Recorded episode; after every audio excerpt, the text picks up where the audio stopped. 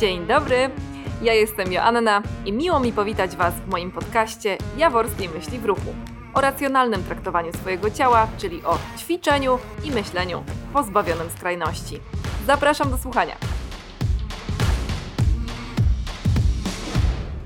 Dzień dobry. Bardzo mi miło jest wrócić do Was po dwutygodniowej przerwie, bo dwa tygodnie nie nagrywałam podcastu. I dzisiejszy temat y, jest tematem, który wyniknął po części z tego, co się działo na moim Instagramie ostatnio. Otóż poruszyłam temat pracy nad ciałem jako całością lub nad jego częściami. I właśnie od tego dzisiaj wyjdziemy. Wyjdziemy od y, dzielenia naszego ciała na poszczególne partie, jakie ma to swoje wady oraz zalety, ponieważ ma i jedno, i drugie. Chciałabym też powiedzieć Wam o obrazie ciała. Obrazie ciała i definicji, bo w ogóle to pojęcie zostało zdefiniowane i to jest bardzo ciekawy temat. Następnie przejdziemy sobie do treningu, do treningu, który może spowodować, że będziemy pracować właśnie dobrze nad jedną częścią ciała, czy też jakimiś poszczególnymi częściami ciała, ale możemy też pracować nad całością. I tutaj oczywiście zmierzam w kierunku treningu kulturystycznego, na którym wyrośliśmy jako branża, jako fitness, jako trening personalny, czyli przede wszystkim właśnie ta moja działka, wyrósł na treningu kulturystycznym. Ma to swoje wady i zalety. Z perspektywy czasu, no dzisiaj już bym tego treningu nie stosowała i właśnie Wam wyjaśnię dlaczego. Z kolei zmierzam tym samym bardziej w kierunku treningu funkcjonalnego, który stawia na sprawność, gdzie w efekcie ubocznym tak naprawdę ta sylwetka zmienia swój kształt, często w sposób bardzo satysfakcjonujący. Na sam koniec yy, chciałabym odnieść się do brzucha, ponieważ w ankiecie właśnie na Instagramie, kiedy pytałam Was o część ciała, która przysparza Wam najwięcej zmartwień, trosk, czy też poświęcacie jej najwięcej czasu, to jest właśnie brzuch. I przejdę do tematu brzucha w sposób nieco bardziej obszerny, ale jeszcze ciekawiej o brzuchu będzie za tydzień. Wstrzymajcie się chwilę dacie radę. Będzie naprawdę fajnie, to będzie rozmowa z, ze specjalistką właśnie od brzucha. Ale to już powiem później. Tymczasem przejdźmy sobie już do mięsa naszego dzisiejszego odcinka. No i właśnie, ciało składa się z poszczególnych partii, tak? Czyli sama anatomia wydzieliła nam poszczególne części ciała. Mamy ramię, mamy nogę, mamy tułów, mamy głowę, ale podzieliła to ciało jeszcze na mięśnie, na stawy, które poruszają się w konkretny sposób. I to jest bardzo dobre. Generalnie nam to pomogło w zrozumieniu działania ciała człowieka. Jest niezbędne wręcz do lepszego poznania tego, jak funkcjonujemy. Co więcej, jest niezbędne właśnie w ortopedii, w fizjoterapii, w masażu, ale w treningu, w ruchu jako takim też potrzebujemy mieć tą wiedzę. Niestety, troszeczkę wykorzystujemy teraz to w nieco inny sposób. Wręcz e, może nie do końca to my, tylko przedstawiane nam są komunikaty, które przyswoiliśmy o tym, że musimy pracować nad konkretną partią ciała, co tak naprawdę ma sens z mojego doświadczenia w tym momencie, tylko z punktu widzenia rehabilitacji na przykład, albo przygotowywania się zawodowego sportowców pod daną dyscyplinę, kiedy jak, nad jakąś jedną partią ciała, czy konkretnymi poszczególnymi partiami ciała wypadałoby pracować. W treningu takim funkcjonalnym z kolei skupianie się na konkretnej partii ciała też będzie w porządku, ale pamiętajmy, że jako dodatek. Tak, to może być takie ćwiczenie tak zwane akcesoryjne, tak się o tym mówi, czyli uzupełniające. Czyli zrobiliśmy trening na całe ciało, wykonując pewne ćwiczenia, różne ćwiczenia, ale na samym końcu dopełniamy to wszystko, pracując nad jakąś partią ciała, która na przykład jest u nas najsłabsza, tak? albo wymaga u nas większej pracy, ponieważ powiedzmy jeździmy na nartach z pasji. Bardzo lubimy to robić, więc warto wtedy popracować na przykład nad głową e, przyśrodkową mięśnia czworogłowego, bo ona stabilizuje nasze kolano. No i słuchajcie, jest też oczywiście temat właśnie tego brzucha, tak? I pracowania nad brzuchem. Teraz tylko krótko chciałabym wspomnieć, że jako ćwiczenie właśnie akcesoryjne, takie uzupełniające praca nad brzuchem jest bardzo istotna, bo to jest na dobrą sprawę centrum naszego ciała, bardzo istotne. Tylko, że, hmm, no właśnie, za bardzo koncentrujemy się na tym, żeby go rzeźbić, a nie do końca na tym, żeby on dobrze funkcjonował. I ja mam dla Was bardzo dobrą wiadomość, ponieważ jest do pobrania bezpłatny e-book na mojej stronie, dzięki któremu dowiecie się, jakie ćwiczenia właśnie na brzuch, na korpus są najzdrowsze, ale poza tym jest oczywiście instruktaż, tak? Są zdjęcia, dzięki czemu będziecie mogli te ćwiczenia po prostu wykonywać, wplatać w swoje treningi. Zatem zapraszam serdecznie do pobierania tego e-booka. Niestety takie zjawisko bardzo ogólne, które nie jest zbyt dobre, zbyt przyjemne dla nas w praktyce, to jest właśnie postrzeganie ciała jako tych partii, jakby oddzielając je od całości. Czyli na przykład stajemy przed lustrem i patrzę na swoje nogi i sobie myślę, Jezus Maria, ale mam grube uda. I oprócz tego, że to jest fat talk, to się też nazywa, jest to zjawisko opisane, czyli kobiety, powiedzmy na przykład stające dwie dziewczyny przed lustrem, które narzekają na to, ale mam grube to, ale mam grube tamto. I to też jest temat w ogóle bardzo obszerny tego fat talku i tego, jak na przykład wpletliśmy w słowo ale mam grube, grube coś, albo ale czuję się grubo, to, że tak naprawdę chodzi o emocje, chodzi o nasz stan. Czyli dodaliśmy do słowa gruby, grubo, gruba dodatkowe znaczenie, czyli że po prostu mam zły nastrój, źle się czuję. Nie wiem, czy spuchł mi brzuch na miesiączkę, tak? No i, i czuję się grubo. Nie, czuję się po prostu źle, bo gruby to jest opis tego, jak coś wygląda. Jak wygląda naprawdę, a nie tego, jak się czuje. To jest bardzo istotne, ale taka krótka dygresja. Tak czy siak, rzeczywiście oddzielanie tych partii, patrzenie na swój brzuch, ale on wygląda, ale jest straszny, ręce spoko, tyłek spoko, ale ten brzuch to jest tragedia. Ale słuchajcie, no ciało to jest całość. Tak jak powiedziałam, te części są ważne, ale bardziej dla ortopedy i fizjoterapeuty niż dla nas funkcjonalnie, bo to całe ciało pozwala nam żyć. Po prostu.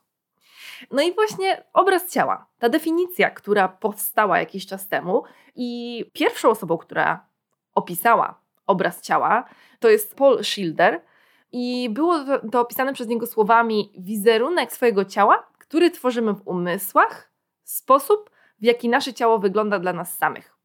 Czyli patrzymy na siebie i tak jak oceniamy siebie, tak jak widzimy siebie, to jest właśnie obraz swojego ciała tak? Obecnie definicja jest troszeczkę bardziej rozbudowana i jest bardzo ciekawa. Słuchajcie, obraz ciała to umysłowa reprezentacja siebie, zawierająca w sobie postrzeganie wyglądu, uczucia, myśli związane z ciałem, funkcje i możliwości ciała, a także to, jak osoba czuje się w swoim ciele. Czyli jakby na ten obraz ciała składa się dużo, dużo więcej. To jest bardzo obszerny temat, bo nie tylko chodzi o same emocje, ale też o to, jak postrzegamy na przykład funkcjonowanie naszego ciała. Czyli, że uważamy, że jest ono sprawne, że jest ono silne, czy jest ono słabe i w ogóle, wiecie, nieprzydatne i kiepskie. Poza tym, ocena obrazu ciała może obejmować też różne postawy i to jest bardzo ważne. To jest zadowolenie, brak zadowolenia z obrazu ciała, czyli może być pozytywny lub negatywny ten obraz ciała, ale może też dochodzić do zniekształceń tego wizerunku i to się nazywało kiedyś dysmorfofobia, ale teraz ta nazwa mm, zmieniła się na cielesne zaburzenia dysmorficzne, bo to słowo z tym, z tym fobia miano problem. Nie będę się teraz na tym skupiać. Jeśli macie ochotę, to zajrzyjcie w te cielesne zaburzenia dysmorficzne, ale generalnie chodzi o to, że postrzegamy swoje ciało jakie, jako takie obrzydliwe, jako ciało, które jest obleśne. Może dochodzić do tego, że postrzegamy siebie jako potwora, że nie chcemy wychodzić z domu, żeby nikt nie, mógł, nie musiał na nas patrzeć, nienawidzimy zdjęć. I jakby to już jest, wiecie, to jest zaburzenie do leczenia psychoterapeutycznego. Mm, jeśli dobrze pamiętam, to terapią poznawczo-behawioralną, też psychiatrycznego.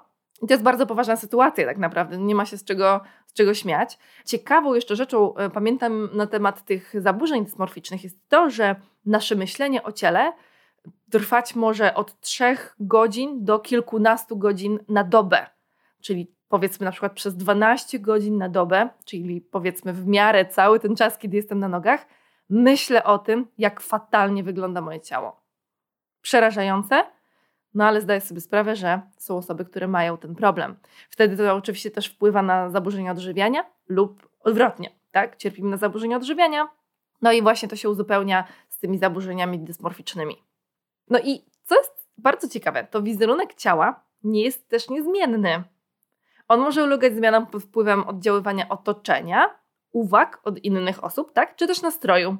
Czyli możemy myśleć o swoim ciele generalnie spoko, że jest fajne, że jest ok, ale usłyszymy jakąś, nie wiem, słowa krytyki albo mamy zły nastrój, tak jak powiedziałam o tym um, nadawaniu słowu grubo się czuję, tak, gruby, dodatkowego znaczenia, czyli wstaję jakiegoś dnia, właśnie czuję się ze sobą źle i mam wrażenie, że moje ciało jest w ogóle tragiczne. Mimo, że generalnie patrząc na siebie, spoko i akceptuję je, tak? I to jest, słuchajcie, normalne. To, to, to jest oddzielna sytuacja niż te zaburzenia dysmorficzne. Ten wizerunek ciała, który nam się zmienia, to jest naturalne. To jakby nie chodzi też tylko z dnia na dzień, ale może być tak, że przez parę lat myślę o sobie w sposób bardzo taki w superlatywach, a potem jestem wobec siebie bardzo krytyczna przez jakiś czas, z jakiegoś powodu.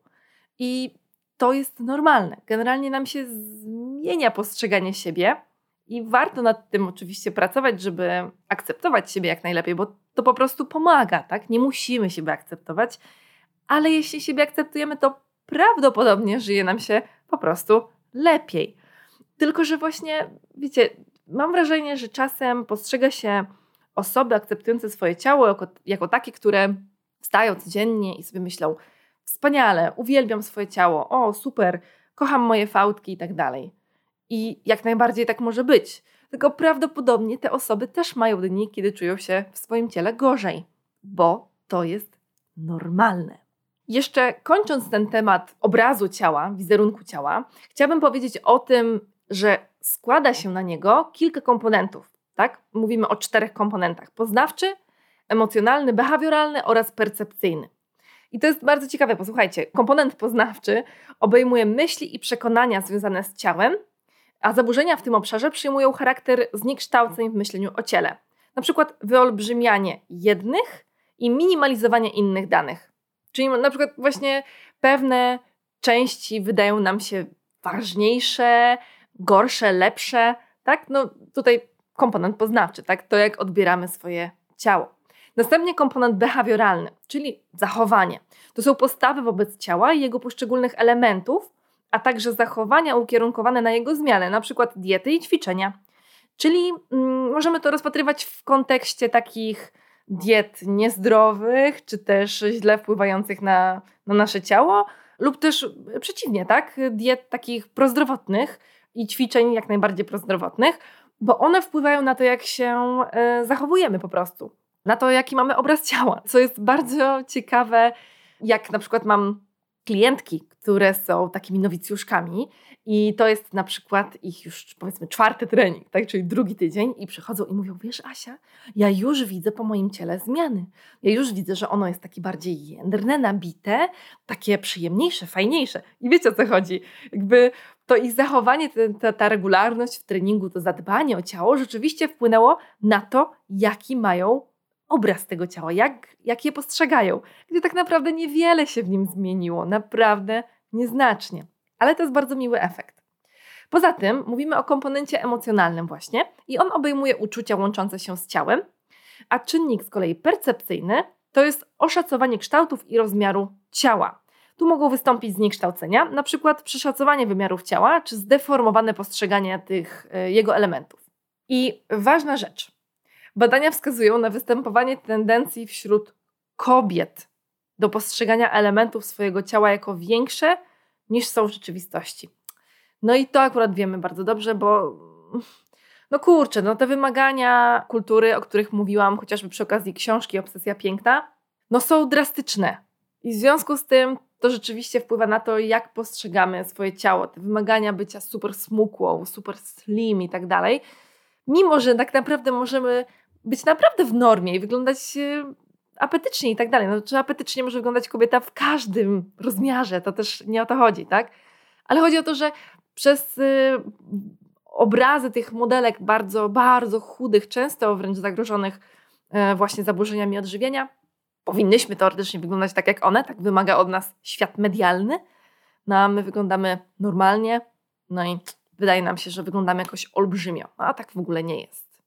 No i co wpływa w ogóle na postrzeganie tego obrazu naszego ciała w ten czy inny sposób? To, co powiedziałam przed chwilą, właśnie, czyli tak na podstawie tej obsesji piękna, ale poza tym to są też nasze osobiste doświadczenia. Czy to będą doświadczenia nabyte chwilę dopiero co, dzień, tydzień temu i tak dalej, e, czy to będą doświadczenia zebrane w dzieciństwie, które będą wręcz traumami, to wszystko wpływa na to, jak postrzegamy swoje ciało. No i właśnie, słuchajcie, wracając do tej książki Obsesja Piękna i przechodząc płynnie do kultury fizycznej, chciałabym powiedzieć Wam o takim badaniu, które tam było w tej książce i ono było bardzo interesujące i o nim nie mówiłam. Były dwie grupy kobiet, które mm, miały za, za zadanie przyjść na zajęcia fitness. Zrobiono im przed zajęciami badania psychologiczne związane z właśnie obrazem ciała i z, z poziomem samouprzedmiotowienia, które powtórzono po ćwiczeniach. Czym się różniły te dwie grupy? Otóż w pierwszej, czy też w jednej z nich, e, instruktorka podczas prowadzenia zajęć mówiła rzeczy w stylu szykujcie się na, na sezon bikini, musicie spalić jak najwięcej tłuszczu, musicie spalać kalorie, musicie być chude i szczupłe i nie wiem, nie chcecie zawstydzić swojego faceta na plaży i tak dalej. Takie obrzydliwe teksty, jak na to spojrzę dzisiaj. A w drugiej grupie mówiła teksty w stylu pracujcie nad tym, żebyście były silne, Wasze brzuchy to ważne obszary w waszym ciele, wpływają na to, jak jesteście sprawne. Musicie być sprawne, pracujcie nad sobą, cieszcie się, bawcie się z tego treningu dzisiaj i tak dalej. No i co się okazuje, że grupa pierwsza oczywiście miała dużo gorszy obraz własnego ciała, dużo bardziej negatywny. Poza tym miała dużo wyższy poziom samouprzedmiotowienia i mniejsze chęci do kontynuowania treningu była dużo gorzej zmotywowana do pracowania nad ciałem. Z kolei druga, druga grupa była dużo pozytywniej nastawiona do siebie, dużo niższy poziom samouprzedmiotowienia i chętniej kontynuowała treningi, kontynuowała aktywność fizyczną. Więc co chciałam przez to powiedzieć? No, ta grupa pierwsza, czy też sposób prowadzenia zajęć w tej grupie pierwszej był taką trochę reprezentacją treningu właśnie kulturystycznego. Z kolei druga grupa to był trening opierający się na komunikatach o funkcjonalności, na sprawności ciała, czyli właśnie byłaby to reprezentacja treningu funkcjonalnego. I o co chodzi z tą kulturystyką i z tym treningiem funkcjonalnym? Słuchajcie, pierwsza rzecz to jest cel. Kulturyści trenują po to, żeby wyglądać w określony sposób. Oni mają ukształtować mięśnie. Po prostu. I wyrośliśmy na tej e, kulturze kulturystyki. Tak, jakby kiedy jakby wchodziła aktywność fizyczna zorganizowana dawno temu, taka na siłowni przede wszystkim, bo tu mówimy o siłowni, no to albo ktoś po prostu był osobą, która się dużo ruszała w życiu i w ogóle nie trenowała, bo nie potrzebowała tego, albo ktoś jak trenował, no to właśnie kulturystykę. No i w momencie, kiedy zaczęliśmy trochę więcej siedzieć, mniej się ruszać i potrzebowaliśmy tego, żeby ktoś nam to ubrał w jakieś ramy i nas poinstruował, no to ta kulturystyka też było za mało. Co więcej, ona mogła pogarszać kwestię sprawności pośród tych, którzy mają siedzący tryb życia i nagle zaczęli trenować w sposób kulturystyczny. Chodzi o to, że w kulturystyce też wydziela się konkretne partie ciała właśnie. Pracujemy nad bicepsem, pracujemy nad ramionami, pracujemy nad udami itd., tak itd. Ja bardzo dobrze pamiętam, jak zaczęłam być trenerką personalną i przyszłam na te, wiecie, pierwsze siłownie, jakieś tam dyżury i tak dalej. To było takie śmieszne. I ci trenerzy starej daty robili treningi właśnie kulturystyczne. I dla mnie z perspektywy czasu to jest bardzo zabawne. Oczywiście to nie jest tak, że nie mamy prawa trenować w ten sposób. Jak ktoś lubi, to jest jego sprawa i oczywiście, że może to robić, tak? Jak ktoś się w tym pasjonuje, jak dla kogoś to jest ważne, okej. Okay. Tylko, że dla przeciętnej osoby taki system treningu jest niepotrzebny, nieefektywny i generalnie niezbyt dobry, bo on bardziej uniesprawnia niż usprawnia taką osobę. I jak to się stało, że trening kulturystyczny zaczął się rozwijać i iść, jakby zmieniać się, czy w ogóle też trening personalny? No przede wszystkim rozwój nauki. E, co ciekawe, trening motoryczny dla sportowców. No, wiemy, jaka jest presja na sportowcach, na poprawianie wyników, na pokonywanie rekordów, rekordów i rekordów, tak? Własnych rekordów, pobił swój własny rekord i tak dalej, i tak dalej, tak? I o ile te treningi właśnie też mogą się zmieniać ich um, dyscyplinę, o tyle są jeszcze te treningi uzupełniające. No i właśnie taki trening uzupełniający na siłowni musiał ewoluować, musiano poznać lepiej system pracy ciała, żeby ten sportowiec osiągał lepsze wyniki, czyli szukano takiej optymalizacji skuteczności w sprawności. No i z tego wszystkiego mogliśmy sobie zaczerpnąć właśnie w trening funkcjonalny. Na przykład wykonywanie ruchów, a nie pracę mięśni. Czyli zdefiniowano wzorce ruchowe. Wiemy już, że ciało nasze wykonuje pchanie, wykonuje ciągnięcie, jest wzorzec ruchowy chodu, chodzimy, jest wzorzec skrętu, przysiadu, zginania lub wyprostu tułowia. I to jest takie siedem głównych wzorców. Oczywiście tam mogą być różne. Też spotkałam się z tym, że niektóre, na przykład przysiad wpychano w pchanie, tak, albo wręcz wydzielano jeszcze z ciągnięcia martwy ciąg. Może być różnie, ale generalnie chodzi o to, że przestano koncentrować się na partiach ciała, częściach mięśniach, a skupiono się na ruchach. I to zdecydowanie przełożyło się na po prostu funkcjonalność, na naszą sprawność. Ale ciekawe jest to, że poszliśmy jeszcze dalej, czy też mm, można spekulować, że się cofnęliśmy, bo system, o którym chcę powiedzieć teraz, czerpie z y, bardzo starych systemów, jak na przykład capoeira, taniec i tak dalej, ale jednocześnie jest zbudowany w dzisiejszych czasach i mówię tutaj o movemencie, który zbudował Ido Portal, tak? I jakby tak wypromował. I czym jest movement? Movement to jest um, poruszanie się. Czyli moverzy mówią o sobie, że ruszają się cały czas, no bo oddech to jest ruch. Bo to prawda, tak? O tym też już mówiłam dawno temu. I generalnie mm, movement jest dużo takim szerszym spektrum ruchu niż nawet trening funkcjonalny. W ogóle oni nie poruszają się w kategorii wzorców ruchowych, tu nie ma wzorców. Wychodzą z założenia, że każde ciało ma swoje wzorce, swoich możliwości ze względu na to, jakie ono jest. Bardzo jest ten system otwierający głowę i przeczytam Wam krótką taką definicję z internetu. E, słuchajcie, movement jest kombinacją kalisteniki i chodzi o taki trening oparty e, na ćwiczeniach z wykorzystaniem własnej masy ciała. Kombinacją kalisteniki, sztuk walki, parkour, podnoszenia ciężarów i tańca.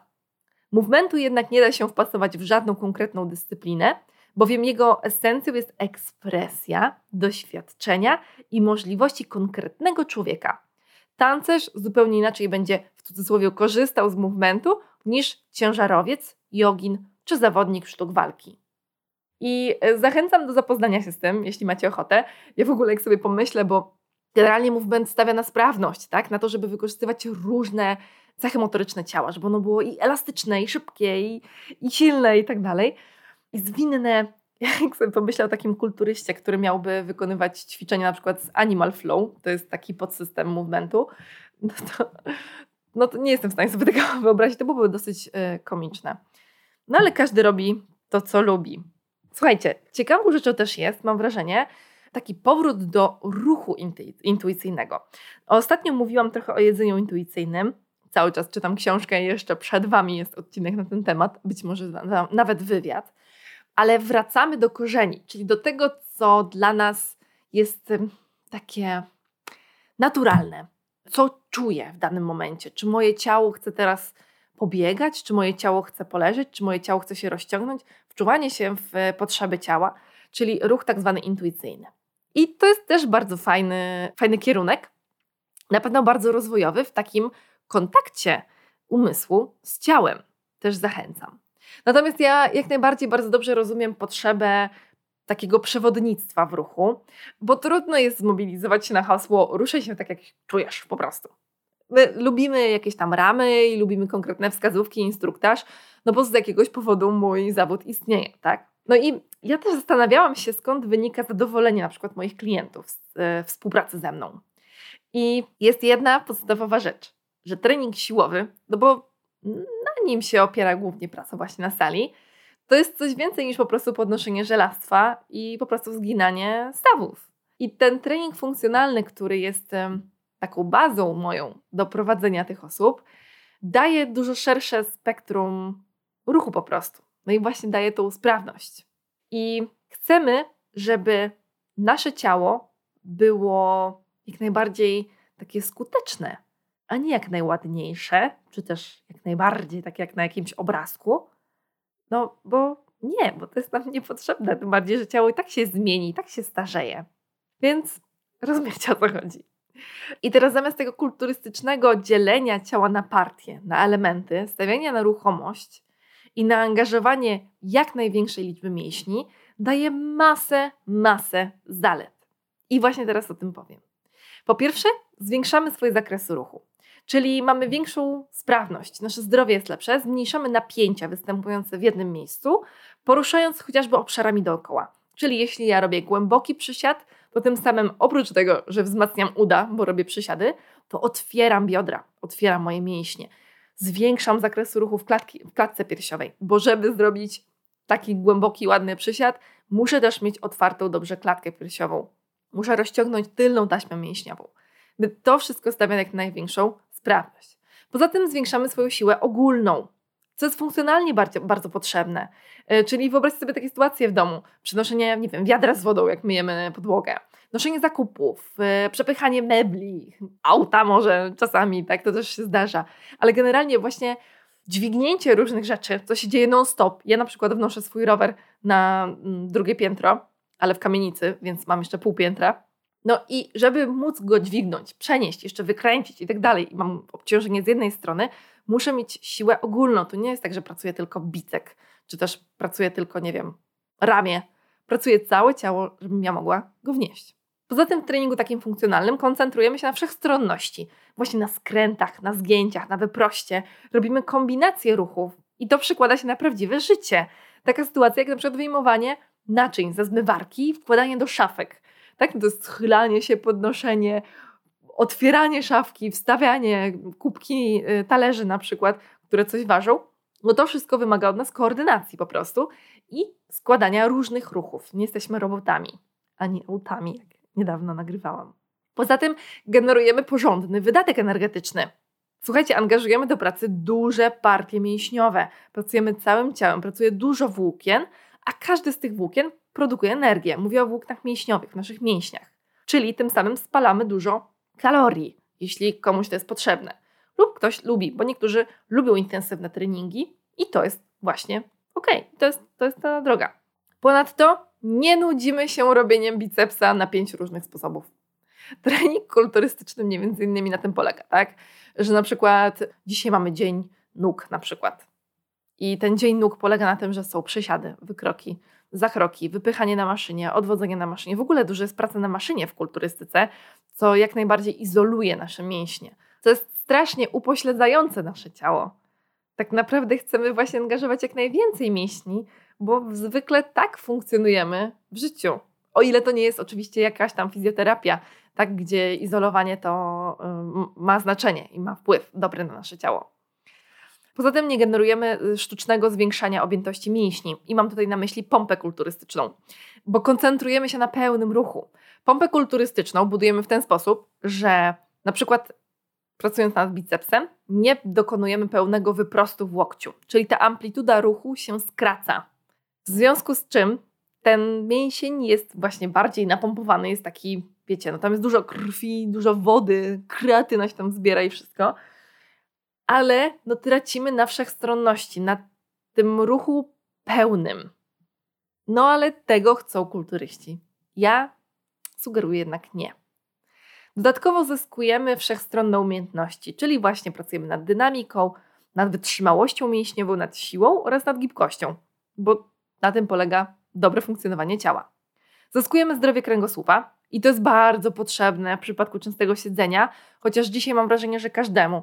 Ja, która nie mam pracy siedzącej, i tak potrzebuję nad tym pracować, bo mimo wszystko dużo siedzimy, y, jakby poza tym wszystkim, plus y, telefony, komputery, z których no ja też korzystam.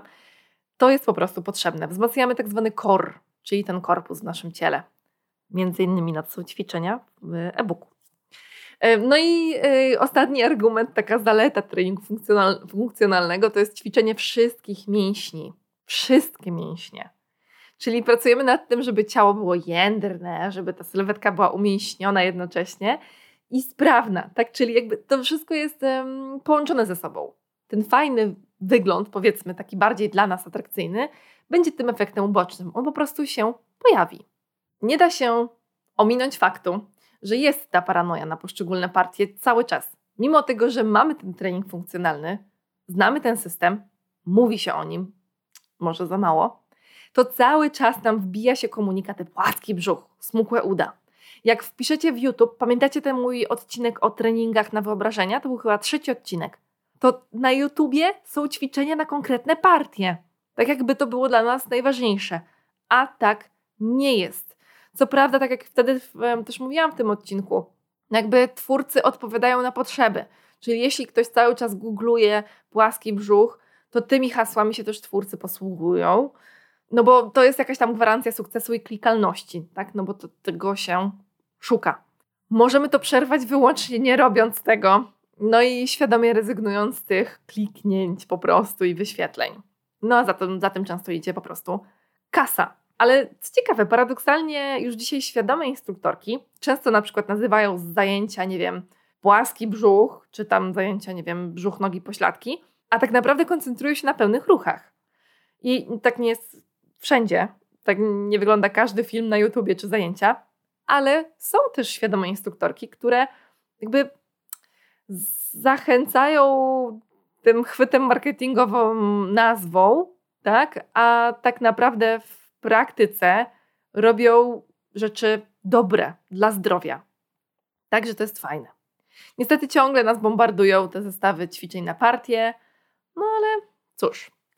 Zachęcam mimo wszystko do funkcjonalności, do wszechstronności, bo przydaje się ona w życiu. No i daje nam też poczucie takiej sprawczości, bo czujemy, że więcej zrobić możemy, że lepiej nam się wchodzi po schodach na przykład, tak? Że nie wiem, zabawa z dziećmi jest bardziej efektywna, no cokolwiek, no łatwiej nam się kłóca do szuflady, która jest nisko. To jest po prostu ważne. Kolejny argument za tym to jest to, że jak ominiemy trening, to nie omijamy partii ciała. Czyli jak kulturyści dzielą na przykład treningi na brzuch i nogi, a inny trening to jest klatka piersiowa i plecy, a inny to są, nie wiem, ramiona i pośladki, to jak ominął jeden trening, no to omijają partię. Ale w treningu funkcjonalnym pracuje zawsze całe ciało, więc partii ominąć się nie da. Dobra. Słuchajcie, chciałabym przejść do tej ankiety, yy, którą zadałam ostatnio na Instagramie i rzeczywiście powiedziano brzuch. Pracuję najczęściej nad brzuchem. Były tam też pośladki, były ramiona, ale niestety najczęściej pojawiał się brzuch. I wiecie, to nie jest tak, że nad brzuchem nie można pracować. To jest ok. Pracujmy nad tym brzuchem, tylko że wszechstronnie. Brzuszki, które najczęściej pojawiają się po prostu w zestawach treningowych, to jest ćwiczenie, które powinno być już, nie wiem, zabronione pod groźbą kary, nie wiem, wywiezienia gdzieś daleko do krajów ubogich, budowania domów czy szkół. To przynajmniej byłoby pożyteczne bo brzuszki nie są pożyteczne, wręcz psują nasze zdrowie po prostu. I e, zrobiłam swego czasu na grupie e, Jestem w ruchu. Dawno temu ta grupa była, działała. Dwie edycje były, to była taka moja grupa treningowa, taka wsparciowo-treningowa. I zrobiłam w pierwszej edycji mm, akcję Mam brzuch, hashtag Mam brzuch. Tak samo zresztą nazwany został mój e-book. No i e, zrobiłam taką akcję, gdzie dziewczyny dostały ode mnie zadanie. Ja je też oczywiście wykonałam. Narysowałam sobie na brzuchu rysunek. Słoneczko, chmurki, jakieś tam ptaszki i tak dalej. I dziewczyny dostały zadanie narysować na brzuchu rysunek i wrzucić go. Pośrednio chciałam osiągnąć taki efekt, żeby pokazać ten brzuch, w sensie oswajać go. Pokazujemy twarz, pokazujemy ręce. Brzuch to nie jest nic nadzwyczajnego może być odebrane jako bardzo intymna część. Nie przymuszałam nikogo. Robiły to dziewczyny te, które chciały. Ale jednocześnie dostawałam bardzo, bardzo dużo komunikatów y, w związku z tą akcją. I najpierw chciałabym przeczytać y, kilka cytatów na początku, jak zbadałam ten temat u nich. Hej, co myślicie o swoim brzuchu? Kilka cytatów takich przykrych. Słuchajcie. Po ciąży został mi zwis pochlastanej rozstępami skóry, która pomijam, że wygląda jakby ją wyjęto z sieczkarni, to pomimo moich najszczerszych starań psuje efekt wszystkich ćwiczeń. Jest obrzydliwa. Kolejny. Wstydzę się własnego brzucha. Dwie kropki. Mój brzuch nie chce współpracować ze mną i po prostu mi przeszkadza. Temat wzdęć też nie jest mi obcy. Generalnie staram się go ignorować, co by się za bardzo nie dołować. Mój brzuch wygląda po prostu strasznie. I już. To są cztery cytaty. Takie dosyć przykre, ale tak po prostu jest.